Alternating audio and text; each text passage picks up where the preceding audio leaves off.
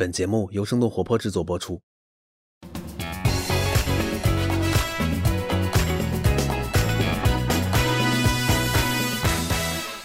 叮咚，彩蛋时间！哎，马上大家要放国庆的假期了。哎，对我们前两周的那个交个朋友的节目，已经有小伙伴真的在我们的留言里面猜对了新晋的女主播是谁，是谁啊而且而且是在上 什么什么鬼啊？哦哦，是戚薇对吗？对奖品都已经送出去了，哦然后你还不知道女主播是谁？哎，对我我们其实是不是应该穿上那个交个朋友的 T 恤，然后给大家看一看，然后让中了交个朋友 T 恤的小伙伴也把它穿着交个 T 朋友 T 恤的样子给大家看看。你是说我们又要把我们的音频节目录成视频的样子？没关系，跨平台。对，对我们我们两个收到的是卫衣哦，可能跟你们的是不一样的，开心。对 对，客单价还稍微高一点，对，三十九块九，三十九块九，包邮吗包邮包邮。？OK，好，那那个嗯，收到了 T 恤的小朋友也记得给我们留言，然后反馈一下，看看尺寸是否合适，然后是不是好看。也欢迎你们把自拍在可以发照片的平台留给我们，好吗？嗯，对，也都特别的感谢黄总，特别感谢老罗对我们这个节目的大力支持。感谢所有支持我们的生动活泼的小伙伴们，又又，Tony 老师、Look 老师、Amanda、徐涛老师、丁教老师等等，对，嗯，好，那就开始我们今天的节目吧。感觉这是最后一期，告别了，告别了，大家。鬼？什么鬼？泡腾 VC 有点东西，欢迎收听泡腾 VC。听身处一线的风险投资人带给你最前沿的 VC 趣闻和冒着泡泡的新鲜观点，让我们聊点冒泡的。泡腾 VC，有点东西。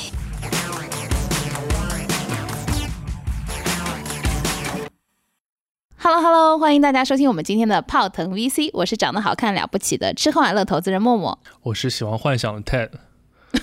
你真的缩略到只有这一句了，你 真的缩略到只有这一句了。对对对，OK，好嗯，那个喜欢幻想的 Ted，对，所以今天我们要聊的话题其实跟国庆假期会比较有关。怎么说呢？嗯，对，我不知道，就是，哎，你今年有看过电影吗？有看过啊？你今看过年居然你有看过电影了？偷偷摸摸看过几次。是在电影是是在家里看的，还是在电影院看的？呃年年初春节的时候是有一些片子被放到互联网渠道去投放嘛？囧吗看？对，就看过，就是吐那个呃扔葡萄的那一段。嗯，反有点东西。然后那个 这两个这一个多月吧，还是集中赶了看了一两部，毕竟好久没看了嘛。对，哎，我看了《花木兰》，你看了什么？我看了《信条》，你看了《信条》？嗯，我觉得你看的比我看的好看。我们看一下豆瓣评分。要不要不我先采访你一下呃《信条》好不好看吧？因为其实我是想要去看的，但我是我我更想看那个皮克斯的那一部《二分之一的魔法》。你不知道那个哇塞，我都完全不知道，但我装作知道的样子。嗯，算了，扯回来吧，好冷。讲讲。所以《信条》好看吗？哎呀，我是诺兰的这个长期以来的超级骨灰级的粉丝，但我坦率来讲，这次《信条》还是略略有点小失望的。是因为太久没有去电影院看了，然后有点不太习惯，所以影响了观影的感受，还是的确？对，就是因为电影院太黑了，我有点害怕啊。因为我觉得评分其实好像还还可以啦，嗯，对，应该是不到八分吧？就是这个对诺兰的电影，他，嗯，嗯对对，就是我觉得如果一句话总结一下，就是诺兰的这部《信条》呢，就是有一点把超呃拍摄手法或者把一些就是炫技更多于这个故事本身的内核。它里面应该是有一个主角说过一句话吧，就是就是中间他在解释一个复杂的概念的时候，他最后就说。你不要试图去理解它，用心去感受它。我觉得、就有点我一听太过分这句话，了。对我一听到就感觉这部电影也是 你。在拍迪士尼吗？就是感觉 对对嗯，anyway 还是稍微有一点点失望。嗯，对。那所以花木兰呢，我听说好像还不错的样子。花木兰，我去看的时候，应该评分已经到四点几，然后再缓步的向五不，那嗯，对不起，刘亦菲，对，没有他，他当时应该是就是四点六七，然后再往五攀升的那个过程中吧。就我说实话，我看了之后，因为我是迪士尼粉嘛，嗯，就是我我看了之后，我觉得没有想象中的那么差。是迪士尼的公主片的粉吗？还是迪士尼 General 的粉丝？general 的就包括皮克斯嘛，对对对就是我觉得，嗯，因为在看这部片子之前，我因为我也是什么什么毒丝儿电影啊，什么什么，哦对对对，我也我也会我也会看一些大家的剧评哎。那个是谁投的？毒色，我感觉好像有 BAI 啊，啊对啊啊，又是头部 BI，果然是一家好基金呢。嗯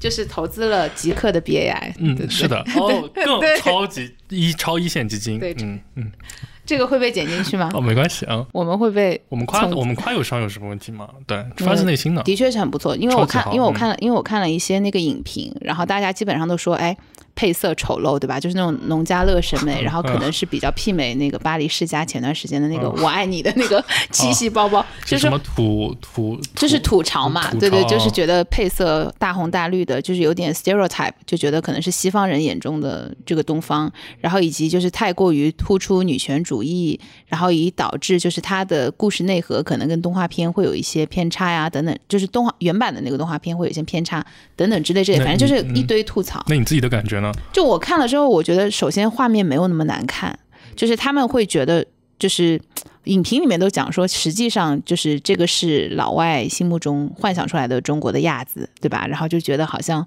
我们有更美的东西，我们不是只有这种看起来比较土潮的审美，我们有很高级的，包括比如说莫兰迪色系的东西啊等等之类。但其实我觉得没有那么丑哎，然后还还是是好看的。是不是因为你本身看东西的视角已经有点西方视角了？还是你是想说我土，还是想说我潮？没有没有没有？那它情节啊，我感觉五点几分是不是刘亦菲这几年电影的这个这个很一贯的这个就正常水平？不不不不，还有影评说的是说这部电影我打四点五分，其中五分是给刘亦菲的。那就是有很多人对，就是有很多人说，其实刘亦菲在里面的表现是很不错的。对对对对对。然后特别是因为她在里面后面女扮男装啊，然后包括有一些就是比较质朴的一些形象，实际上是超乎了她的那个仙女的。那个、那个、那个过往的一贯的审美，然后其实可能会展现出他更飒的一面啊，等等之类之类的。然后就是木兰制作费用有三亿美金之多，那无非就是一期但是但是基金喽，听上去还 不，但是但是就是很多人诟病说他的那个画质，就是他最终呈现的绝对，就是说你钱到底花到哪里去啦，等等之类的。但是我理解，因为他们都是在海外拍摄嘛，有可能会有很多的，比如说人员啊，然后差旅啊等等的成本，可能真的是会比我们想象的来的更高。哦，我我你说这个，我想吐槽，再吐回《信条》。嗯，信条当时做宣发的时候说什么在多少个多少个国家取景，嗯，我的妈呀，我感觉这 好像 全在一个地方取景根本没有关系，就是就是对，对，反正你看到的时候也不知道看到的是哪里，嗯，是的，没错。哎，其实刘亦菲跟我们是刘亦菲大还是我们大？我差不。多吧？对，哇，可能人家已经成名已久，你这样我们还是寂寂无名。你这样是暴露了我们两个的年纪了呀。我不知道刘亦菲多大，应该这样说，我们是看刘亦菲的电影长大大的。对对对，但 对，但他拍《金粉世家》的那个时候，我们也跟他们差不多大，我的妈呀，对，就想当年我们还在，都很年轻，对，都很年轻。对对对不，多说了，所以我们今天其实主要是想聊一聊，一个呢是疫情对这个我们今天呃今年这个电影市场其实的冲击嘛，因为电影市场其实是包含在线下的一大块里面。另外一个就稍微展望展望，今年可能十一的国庆档，可因为我们今年好像电影只有这一个比较火的一个档期了，可能会不会有一些电影有一些让人期待的表现？而且很多，应该这次国庆档有好几部都是那个春节还是新年档期，就是顺对，延顺延下到过来。的，姜子牙，对我要看姜子牙。对，其实嗯那哪吒真的拍的还不错。对对对嗯对对，是因为前几年《大圣归来》其实挺不错的，然后前两年其实唯一一部我还比较失望的，就是预期很高，比较失望的是《大鱼海棠哦，对那又是像七点几，像信条一样。》。像七点像那《大鱼海棠》是就是画面还可以，对，但是故事真的不太能接受。对，对，就是我觉得看到这个点，可能是不是跟我们年纪有点关系，就是还是对故事性内核本身不是对内核本身还是有点要求，就你纯粹炫技的东西可能没有那么嗯喜欢。对，关键它酝酿了那么久嘛，但我觉得就《大圣归来》真的挺不错的。呃，后面的哪吒就是更上一层楼国产动画的春天来了，嗯嗯对不对？然后我非常期待敖丙和哪吒的那个 CP 后面的展开嘛。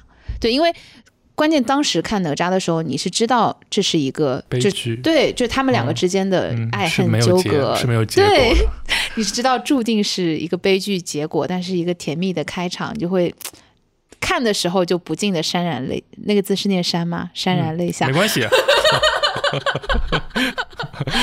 就是山。是山吗？哦，对，by the way，、哦我们因为每期节目以后要做七次切片，哦所以尽量所以要尽量多笑一点我们要。笑七次，对，就是笑点要密集一点。笑七次啊。哦，OK，OK 好，对，所以哎，你这样一说，我突然又想到，其实姜子牙这个，其实我们中国的传统文化，像木兰是应该是呃南北朝时期嘛，嗯就是其实有蛮多其实复杂的、特别宏大、有内涵的这个故事架构或者是奇幻剧情嘛，比如说像这个姜子牙。他这个一整套的应该是叫什么夏商夏商周夏商周 商周你这个时期，你这个可以做成切片了，我跟你说。就商周时期的这个又结合了很多神话故事在里面，我觉得完全不比 Marvel 的这个宇宙、漫威宇宙差到哪里去。其实有很多段值得发挥的这个文化历史空间，比如说贴近现实点，就三国时期；有神话色彩浓重一点，就是商周时期，对不对？我觉得真的有很多可以讲的东西在里面。对，其实完全也可以制成这种有宏大世界观的这么一部分。对，就是之前那个《十万个冷笑话》里面，其实不是用的就是封神宇宙的一些人嘛，就是但是那个风声宇宙跟这个风声宇宙不太一样。对，对对，所以我觉得其实还是挺有意思，就是特别现在的年轻人本身对我们的一些传统的文化和一些故事传说，哎，包括像汉服现在也很火啊。嗯就其实现在年轻人楼裙是吧？是念楼裙吗？不是。罗裙是罗裙，哦汉服是汉服。哥，嗯嗯你要被喷了！我跟你讲，这次评论灾难，这次评论区就就是土版。我跟你说，罗裙，洛丽塔，洛丽塔是那个那种比较洋装一样的那个样子的，对对对，就是小公举一样的。然后汉服是汉服，西西式的，西式的，对。那你知道 J.K. 是什么吗？你也不知道 J.K. 是日式的水手服嘛，对吧？J.K. 就是那个今年特别火的各种的格子裙啊等等，就是校服、制服的那个。然后你也不知道，那我们说点我熟悉的话题，我们这样要被涂版了。没关系，我们心里很强大。对，嗯嗯反正我说回来，说回电影，说回电说影，回电影呢，对我们可以说回电影看看今年那个疫情其实对今年市场的冲击啊，嗯，今年上半年整个就停摆了嘛。其实真我觉得真的还挺吓人的，因为就整个电影票房就停了，我觉得这个在我们应该之前是没有发生过的嘛，对吧？嗯，唯一一个是囧妈吧，应该。对，唯一一个就是他在那个上，对，其实可以跟大家 cover 一下，就是整个事情就是应该说是我们从春节到现在，应该是全国院线实际上是在七月二十号复工的，但嗯，其实七月二十号之后呢，并没有完全呃、完全复工。对，嗯首先就好多那个院线还是不能开门，其次就是进电影院，包括到现在为止还是起码要隔一个座位，个对对对百分最最高百分之五十的上座率嘛，对吧？而且其实呃，电影院的入出的这个检测排疫的呃这个抗疫的这个举措，其实我觉得在现在这个阶段其实是超过好多商场或超过绝大多数线下的这个这个抗疫的这个检测工作的。因为它的这个空间感，就是它又是长时间的大家在一个密闭的空间内，所以它会要求会格外高一点嘛，对吧？嗯对。嗯嗯嗯，所以我没记错的话，应该是前几年中国电影一年一年的票房，呃，庄哥上次来我们这里讲过，大概是五六百亿，是吧？呃，对，就是四五百亿的样子，四五百亿，对对对对，就是五百亿上下。嗯嗯，那其实今年到七月二十号之前，其实总共只有二十二点四亿的票房，应该就是就是在疫情爆发之前的那么就是一月初的那几周，一点点的时对间，对，就因为今年整个的相当于春节档期就没有了，对。对，然嗯，后八月份的票房是三十四个亿左右啊，那其实八百，对对，那其实反算一下，如果即使全年全部上映，按照现在上座率也也是应该是远低于去年同期的，更不要说我们有大半年没有没没有去这个电影的事情了。嗯，而且。因为大家对疫情的反复还不是那么确定，所以院线刚刚开始开放的时候，我记得也有很多的排片其实都没有排上，很多电影院其实是在放一些老片子嘛，对对对所以就是基本上不太会有很高的上座率，有可能。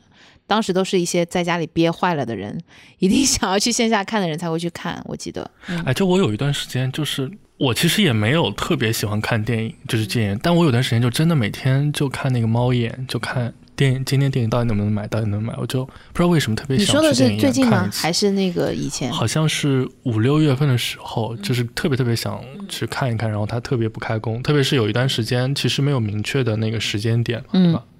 哎，其实有一些其他的演出是恢复的比电影更早一些的？有吗？有有有有一些那个线下的，比如说话剧啊，然后包括像那个脱口秀，其实一直都有开放麦啊，那些其实一直都还有。对对对，因为它有的场所它不是那种场馆型的，对对对对对。然后所以它的人员如果控制的人数控制得当的话，然后且符合那个条件，应该都是可以陆陆续续开展的。然后我之前我上次还看了场音乐剧，还不知道是什么舞台剧之类的，就是它也会有要求要一个隔一个做，但因为嗯本身那个可能上座率就没有那么高，所以对他们来说影响其实也不大。哇，这就是就一剑过去，多人中箭。对啊，嗯对不起，没事没事，还好我没有提名字。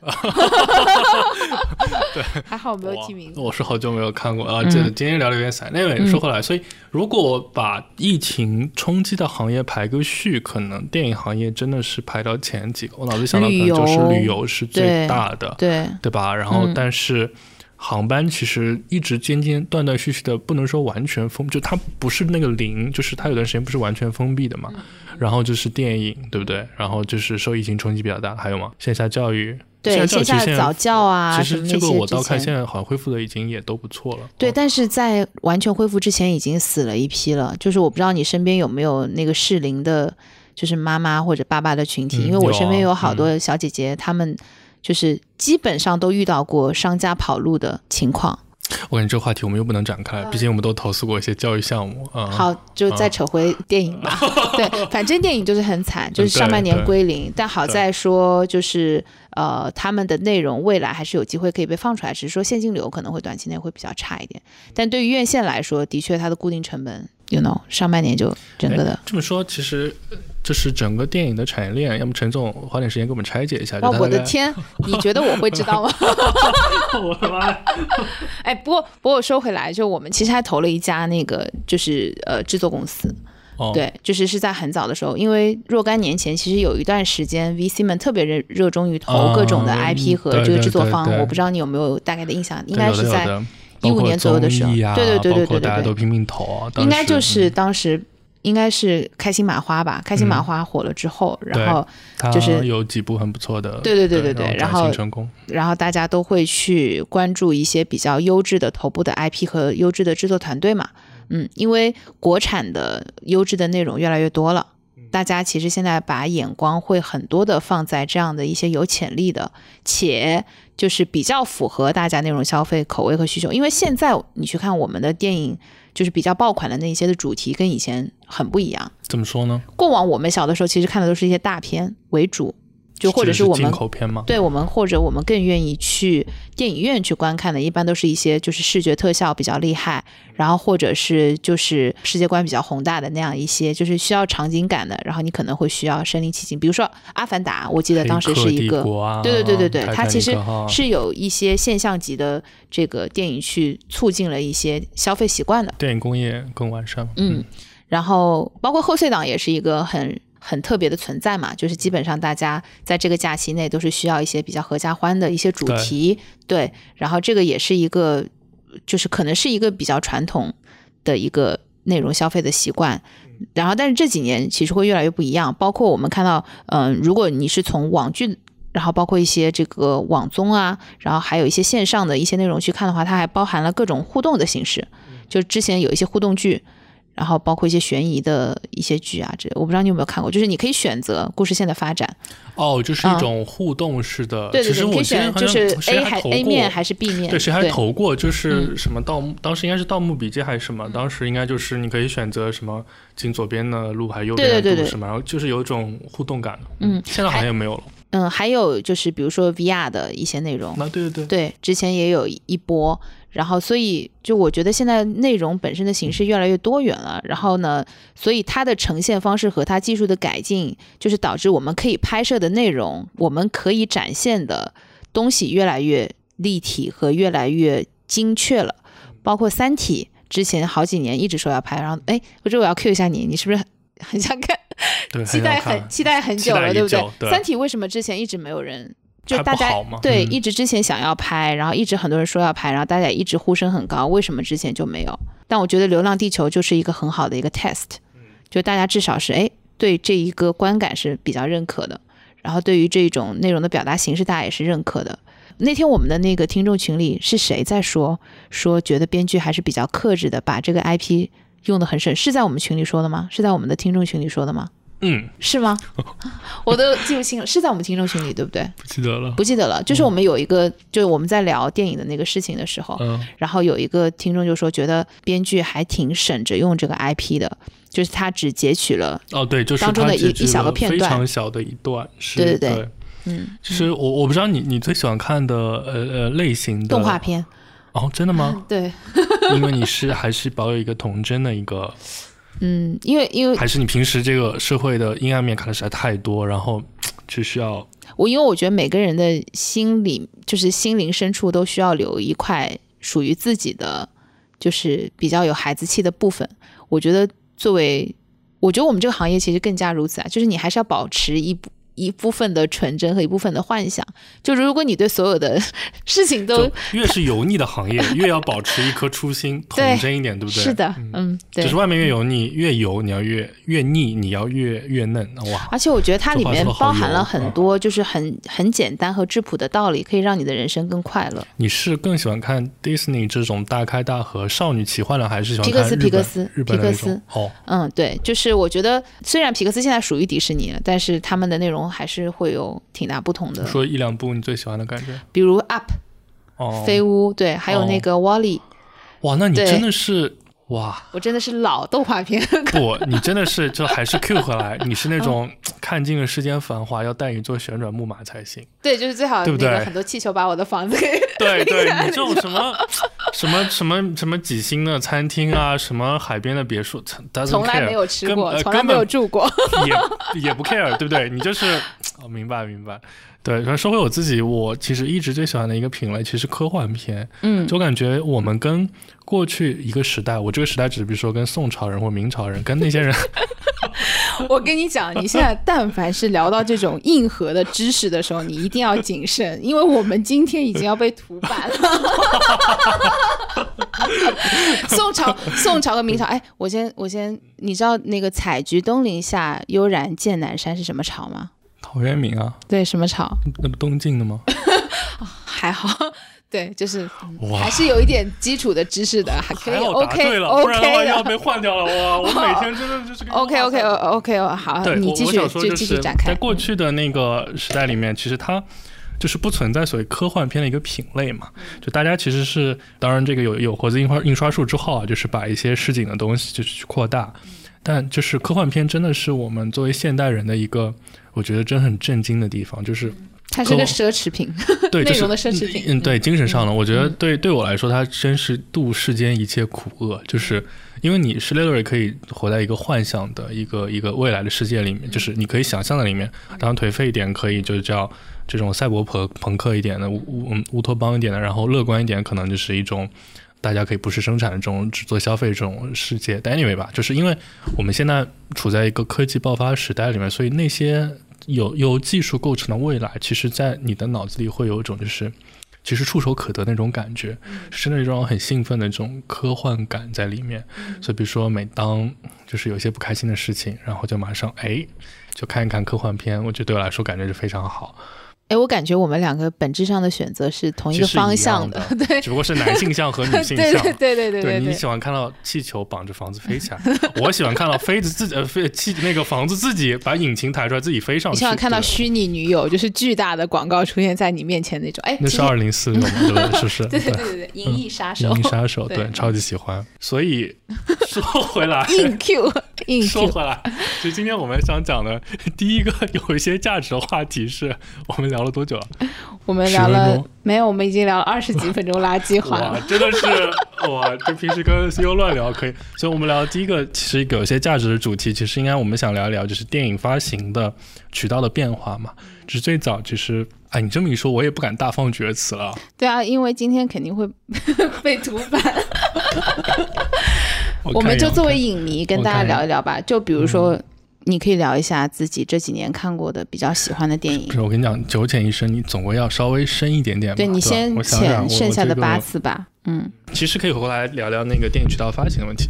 就陈总，你在漫长的职业生涯里面有没有聊到一些跟发行渠道相关的？毕竟我们都是看平台起家的，对吧？今天聊太多内容意思也不大。嗯，那几家就是爱优腾，反正也不在我们 cover 的范围之内了。对，是我们就看了一些就是看了快手新兴和抖音，新兴型的一些渠道。哎，在这个之前，我想先讲一个有意思的项目。您说你之前有没有看过一个爆米花项目？爆米花没有啊？就很厉害，就是它覆盖了那个，因为你知道电影院的收入里面有。其实还蛮大头，是来自于就是嗯票房以外的，对嗯然后包括一些周边啊等等之类的。爆米花是一个很大头，嗯，肯定啊。然后那家公司它就覆盖了很多线下的院线的爆米花的业务，哎，他是怎么做到了？这听上去很难垄断。叫爆爆糖吧，我记得哎，我好像你应该看过吧。哎，对啊，我好熟悉啊，是几然后他又从那个爆米花切到了宣发的部分，就是他可以赚一部分宣发的费用。这不是像在二手奢侈品里面做洗护的公司可以切交易吗？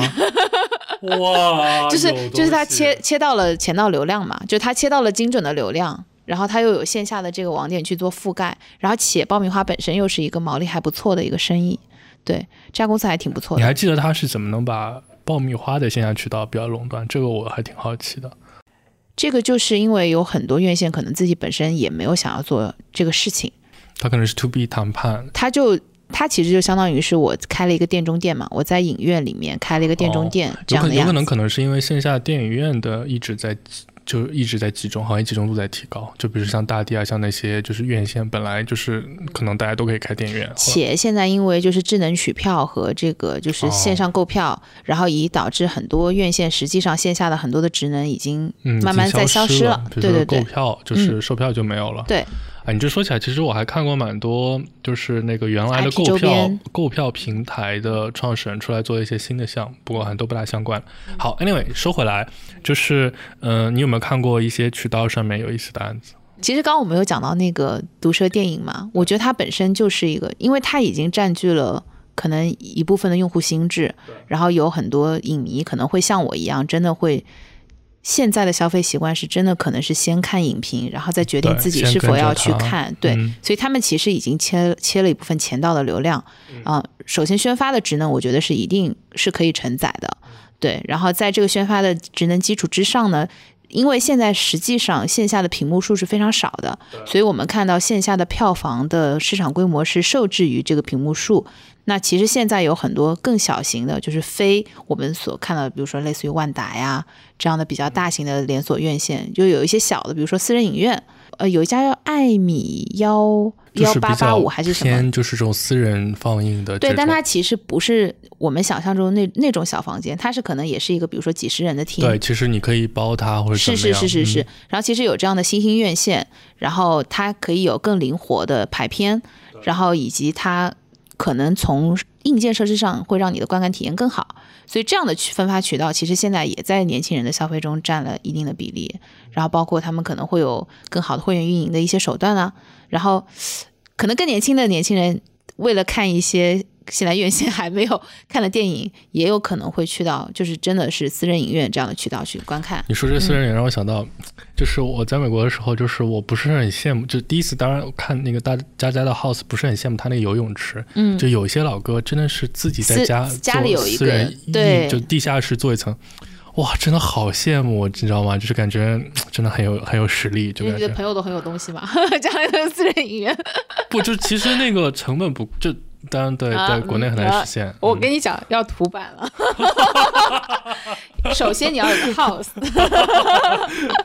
说回来，所以，所以，这个其实按但 anyway，不管怎么样，按传统的这个影视做流程，肯定就是，呃，继承编排编定了以后，大家分账体系确定以后，还是有蛮重的这个宣发渠道，然后大家按照那个固定比例去分嘛。但其实这个就是比较传统的一种打法。当我们今天看到，比如说以我们春节档那个是，就我们以囧妈为例，其实它最终其实跳过了。呃，所有传统的电影渠道介质，我们就不谈它是主动还是被动，或者它有什么原因吧。从结果来说是这样的。那其实他找的应该是抖音，他找的是头条系，但其实头条系代表的就是头条系是短视频，然后还有就是抖快两家，然后再加上那个小的先不说啊，然后长视频就是爱优腾，就说明其实这样的长短视频平台本身已经具备了某种意义上跟这个传统线下渠道分庭抗礼的这么一种价值。我们再回头看，其实像国外像 Netflix 或者一些其实新兴的渠道，其实也一直在去试这些方向。所以不知道，因为你文你内容看的还是有点多的嘛。哎，就是你今天一直把这个球踢给我，你有点坏。我因为我我我我讲一下我观察到的现象吧，就你会发现之前是那个电影大电影，特别是大电影，基本上它还是会先在院线上，然后可能院线下档了之后才会出现在转到视频平台、网络平台。对，后来你会发现这个 gap 时间的 gap 越来越短。然后现在有很多电影几乎是同时会上，对点映，好像木兰也是先点，就是是是在国外是收费，就是是的，是的，它是先线上线上付费这个观看，然后国内的话可以在线下观看。其实你知道，可能最上一部大家有认知是这样做的是哪一部吗？是那个刺杀金正恩，就是是那个他本来要上院线的，嗯，但是因为因为种种原因，巨大的。政治压力，所以他最后没上院线，但他还坚持在网络上点映了，对，还是挺挺那个东西的。我之前还有看过一些说法，就是因为我们刚刚聊到线下的屏幕数以及它实际上院线的排片资源都是有限的嘛，所以实际上你排片。能否安排上排片，就是院线这种资源的抢夺是吗？对，其实就决定了你最后票房的一个结论。是的，嗯，我们回到就是就我们在春节档九妈这个事儿，我们站在涉事的几方，从这个九妈的出出品方，呃，或者是就是就是这部电影的叫徐导吧。到这个把它接下来这个头条戏，到跟传统的这个，你觉得就是对他们站在每个角度，他们有什么样的利弊，跟大家简单分享一下。我记得当时这个事情刚出的时候，首先观众肯定是拍手称赞，嗯，因为终于可以在家看到电影了，就是这是唯一一个幸存的贺岁档的电影，对，嗯，而且期待也比较高嘛，对，而且实际上就是不是特别影响观影体验，因为你都可以投屏在大屏上看。嗯，然后所以你实际的观影效果跟你在视频网站上看可能没有太大的区别。其实更加可能其乐融融一点，毕竟可能一大家子人一起去电影院有点难，但是大家一起看电视还可以。对，而且不能在电影院笑得太放肆，比较自我，对吧？嗑瓜子啊，说泡脚啊。对，但是但是后来这个事情出了之后，是受到了这个院线的集体抵制嘛？就大家觉得他们是破坏了一些行业的规则。因为其实刚刚我们有聊到说，本身院线是一个最大的发行渠道，然后所以本身他们是主宰了很多这个影片是否能够冲击比较爆火的票房的一个很重要的一个关卡嘛，然后他们在这个里面还是有相当一部分的利益在的。且就是因为在你真正上映之前，应该也都已经签了一系列的商业条款了吧？所以当时我记得应该也是会有一些文章去分析这个里面各方的一个利益的。对，因为因为我们两个毕竟不是影视投资人嘛，我们可能就是讲这个具体的这个内容的时候，可能更多站在 C 端的角度去聊这个事情。对，但我觉得就回到春节档那个时候，我倒觉得头条的这个。大胆的动作其实对他这个公司加分还是比较多的。我当时看到这一个新闻的时候，其实我有一个疑问是，就是下一步是什么？因为我当时看到他们买了囧妈，我的第一反应是说，哎，他会应该会。还要买姜子牙吧？对，但其实就没有，但是就没有。对 对对，然后但是就没有了啊。因为本身那个线下市场电影市场确实足够大，但你回过头来讲，我觉得头条作为它的这个动作，其实真的有几个好处。我不知道你有没有感觉，其实大家应该都有感觉，就是我们这几年春节，大的互联网公司在发红包这件事上真有迷之热情，就是先是。应该是集五福吧，先从支付宝还是 从阿里开始嘛，慢慢的所有的互联网大厂全在过年的时候集中发红包。我记得今年比较夸张，应该是快手和抖音应该是各发到十个亿以上了吧，好像是十个亿、二十亿这样不等啊，真的是一个很天量的钱啊，那他们而且。这是军这种军备竞赛，就是如果你对手做了，你不做的话，你会受到很大的伤害。那你必须要咬着牙一起去做，但其实最终算效率其实不是特别高。对，但他们如果已经到了这个数量级了之后，基本上也没有什么更好的、更有效的方式去进一步的获客了。所以我觉得也 make sense。但就讲到，其实你如果愿意花十个亿发红包。那你又花这么多钱去把一个电影买上来，在线上平台放，是不是就特别巧妙的一种做法？其实很难。嗯，怎么说？就是买一部电影的成本应该是，就因为它不可能只买一部嘛，对不对？怎么说？就现在，比如说我们拿这个头部的头部的那个八百来讲好了，八百应该上一次我们看最新的票房应该是二十多个亿还是三十多个亿了吧？对，二十多个亿。对，然后这么多的钱分到制作公司的话，假设它是就直接向制作公司去购买的话，至少要是大概三分之一左右的一个成本。所以就如果是十个亿，其实 cover 不了太多。对，这个是对啊，就是他不可能把所有的电影都买下来，或者他甚至都不可能，比如说一年买十部这样买，因为成本太吓人嘛。但是回到春节那个时间呢，他去买囧妈这个动作，其实呢是挺巧妙的嘛。所以，但是头部内容的投资是永无止境的吗？是是，你不是要讲这个观点吗？对，因为你最后虽然就是他买了一次在那个疫情的。那个外部环境下买了一次囧妈是确实可能是一个很大胆或者很巧妙的动作啊，但其实本身就是这个商业模式成不成立，或者是能不能持续存在，其实会有蛮大疑问的嘛。从结果来看，其实嗯，大的流量巨头其实也并没有把原来准备上院线的片子再去做买断这个行为。那回到这个问题的本质，就是说，就是一方面因为内容的这个投入其实是无止境的，就是大家对那个内容投入会越来越呃，就是体量会越来越大。那用特别高的高价去买断头部内容这个商业模式，其实，在呃我们在从一五年开始的这一大波文娱的这个高速刺激的资本市场下，其实多多少少已经被证伪了。就是不管是长内容，就是我们网剧网综的这个大大规模的高价买断，到这个综艺有一些综艺节目的。到这个我们比如说像我们以前也 Q 过像奥飞这样的，就是实力雄厚的上市公司去做一些这个关联的动作，其实最后发现这些东西很难，就是难以为继吧，就是这个事情还特别特别难。所以说回来比较核心的观点就是，做巨额的内容成本的投入，其实都是短时间的行为。比如说，就游戏直播领域的这个主播这个签约，可能添加了海量的签约转会费啊，可能是在一段时间会发生过，或者包括我们这个明星的这个。天价的，就是影视的这个这个，他们应该叫什么东西啊？就是这个呃片酬吧，就是也是短暂出现过，但这东西确实最终很难长期持续。对我也是这个原因。哎，我 Q 回你一个问题，就是那你怎么看奈飞？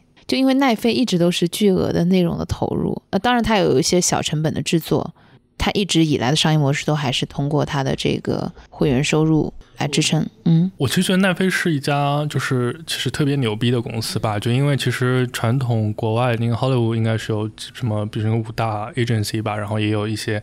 这个也成比较垄断性的制作公司啊，就发行方，但它呢，其实跟我们今天讲的不太不太一样，就是它如果回到头条的例子，应该是头条自己制作内容，对，然后自己去做发行渠道。嗯，那今天那，你比如说他买囧妈这个行为，头条只是作为就是最终其实某种意义上发行渠道，其实囧妈的制作其实跟他其实没有太多关系的。那你这个最终一个大闭环能不能闭上？起码在 Netflix 这个例子里面，它还是告诉大家在闭上，而且资本市场对它的信心还是比较足的啊。这是其实它更像优腾吧。所以我们展展望一下，你觉得未来会有这样的趋势吗？就是就是我们抛开优腾啊，我们就说更多元的，然后覆盖海量流量的这样的新的平台和渠道分发渠道，他们有可能最后垄断优质内容的供给吗？就是我不知道你看过《黑镜》没有，有什么科幻片？就《黑镜》里有集可能就有谈到类似的概念。长期来说，我觉得，嗯，这种商业模式它能形成自己的正反馈，而且反馈很快。就是我自己做的东西，我在自己的店里卖，然后渠道以后有反馈结果，我再自己又重新做新东西。我长期还是挺相信这个事能成立的。而且，长视频平台的几家，虽然现在长视频为短视频份额抢得很厉害啊，但其实他们也一直往这个方向走，也有坚持蛮长一段时间了。我觉得这个方向应该是不会错的。我还发现有一个现象，就是其实最近几年，就是我们以前想象中，就是把一些现有的 IP 搬到大荧幕上，假设这个 IP 本身是有一定的流量基础的，它一定会爆。这件事情好像是这个杠杆其实是越来越被弱化了。就是我们会发现有一些大 IP 它可能嗯一般般，但有一些小 IP 如果它改得好的话，实际上还蛮爆的。嗯，对，嗯嗯，就比如说像我们看到的这个《封神宇宙》，它其实本身也是一个。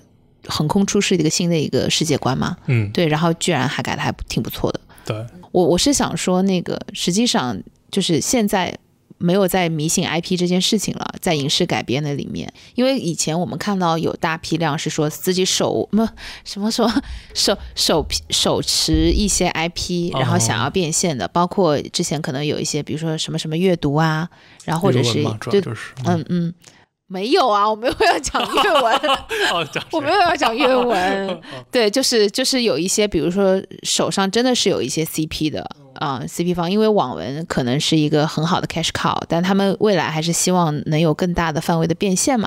然后他们会觉得影视化是一个很好的杠杆嘛，啊，然后有很多人就来做这个事情。但是后来我们看到成功的其实也并不多，然后反而是这几年爆的，比如说啊，随便说说《战狼》，就它就是一个。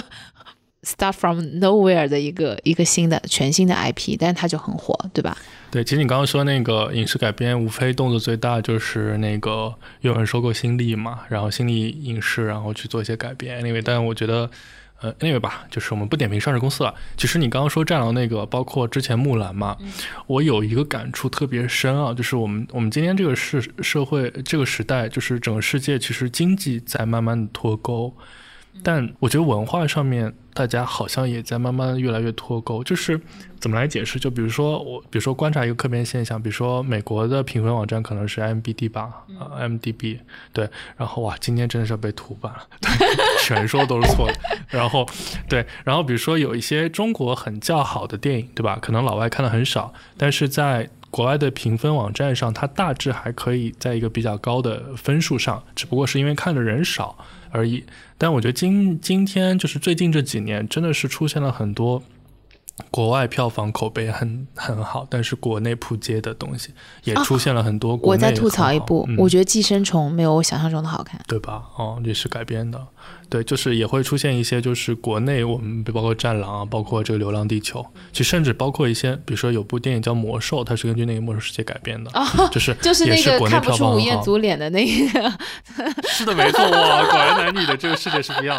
对，就是国内票房很好，但是其实美国票房真的就很一般。就这，我觉得这个就文化上的审美包割裂，可能也反映就是我们中国大国人民、大国群众更加有文化自信了，对？所以我们的审美可能就是跟美国有些国家不大一样。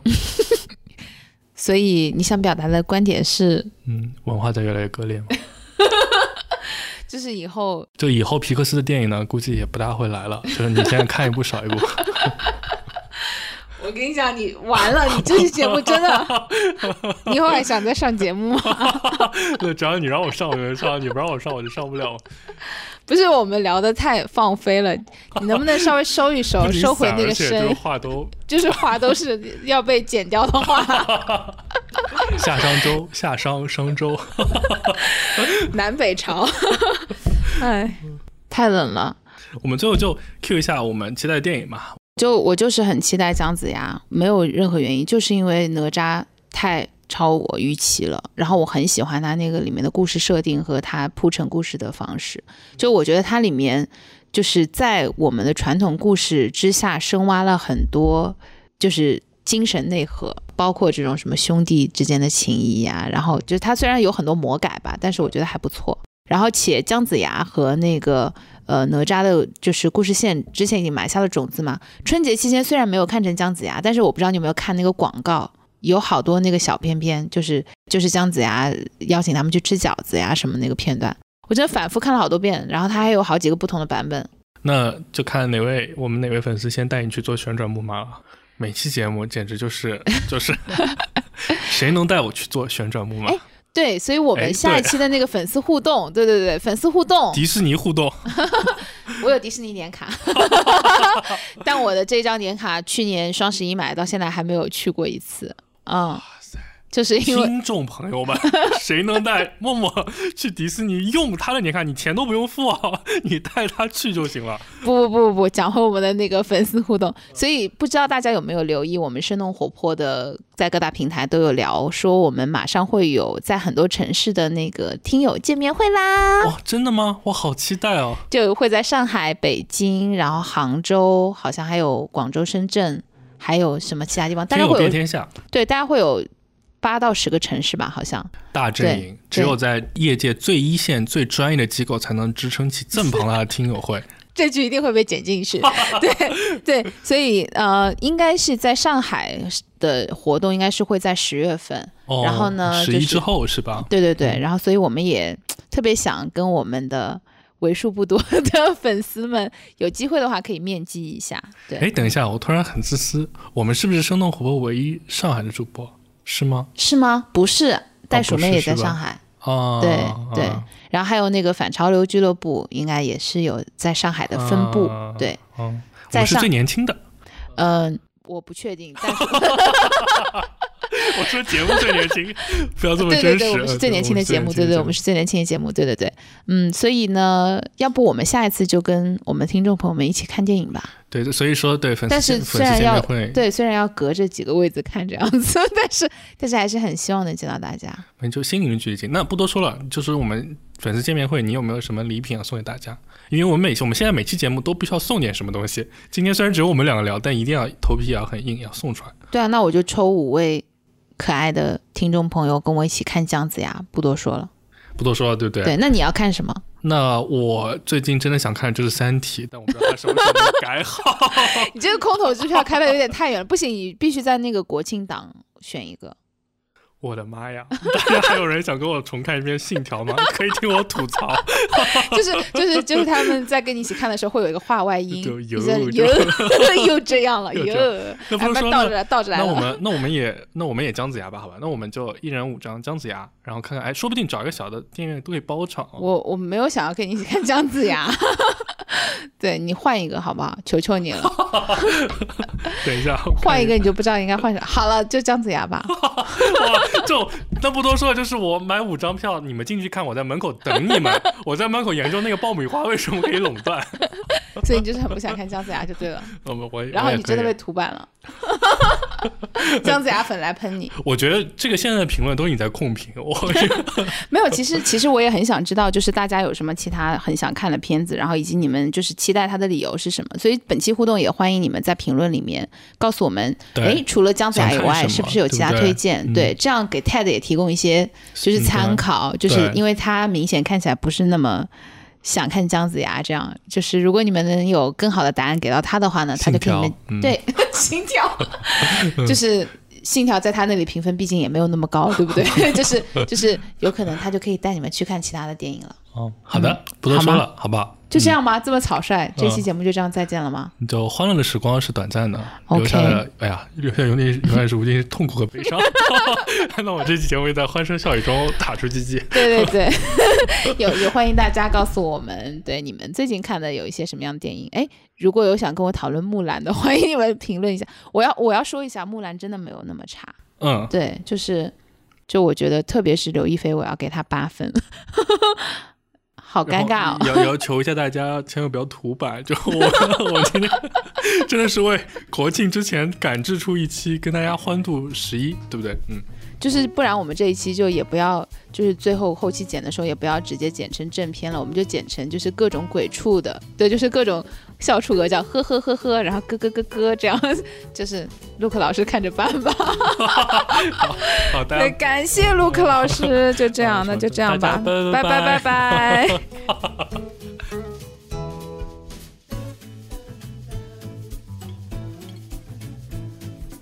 听完之后，别忘了跟朋友们分享一下。